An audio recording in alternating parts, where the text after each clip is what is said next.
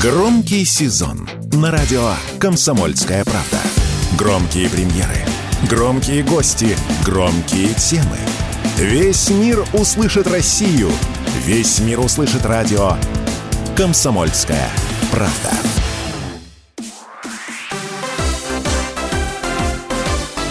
Новости спорта.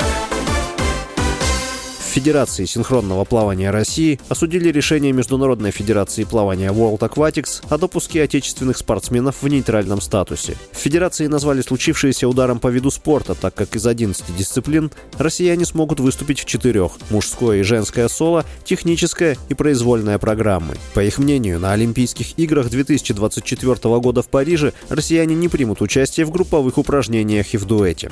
Напомню, 4 сентября стало известно, что бюро World Aquatics допустила российских и белорусских спортсменов к участию в турнирах в нейтральном статусе. Спортсмены будут допущены к участию только в тех видах, где время или результат определяются выступлением одного спортсмена.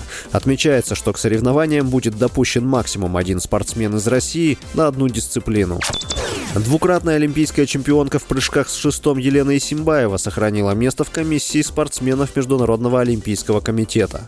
МОК на своем сайте опубликовал состав всех своих комиссий, скорректированных в 2023 году. Исимбаева была избрана в эту комиссию в 2016 году.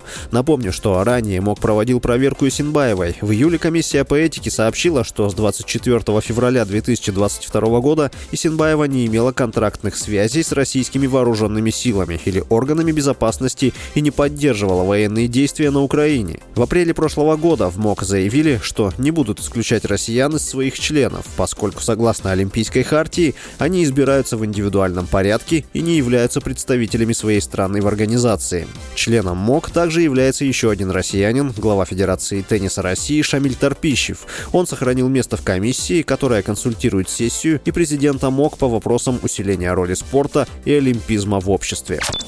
Фанаты итальянского клуба третьего дивизиона «Фоджа» случайно подожгли стадион Таранто после очередного матча чемпионата страны, сообщает La Gazzetta dello Sport. Встреча завершилась со счетом 2-0 в пользу Таранта, после чего в гостевом секторе вспыхнул огонь. Отмечается, что причиной возгорания стала одна из дымовых шашек, которую зажгли фанаты Фоджи. Она попала на пластиковые материалы и рулоны смолы, хранившиеся под трибунами.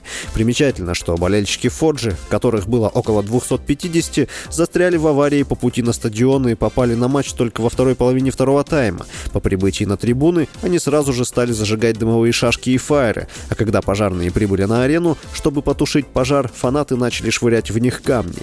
В итоге пожар тушили всю ночь. После матчевой пресс-конференции были отменены, а гостевые трибуны были объявлены непригодными для использования. Но обошлось без пострадавших. С вами был Василий Воронин. Больше спортивных новостей читайте на сайте sportkp.ru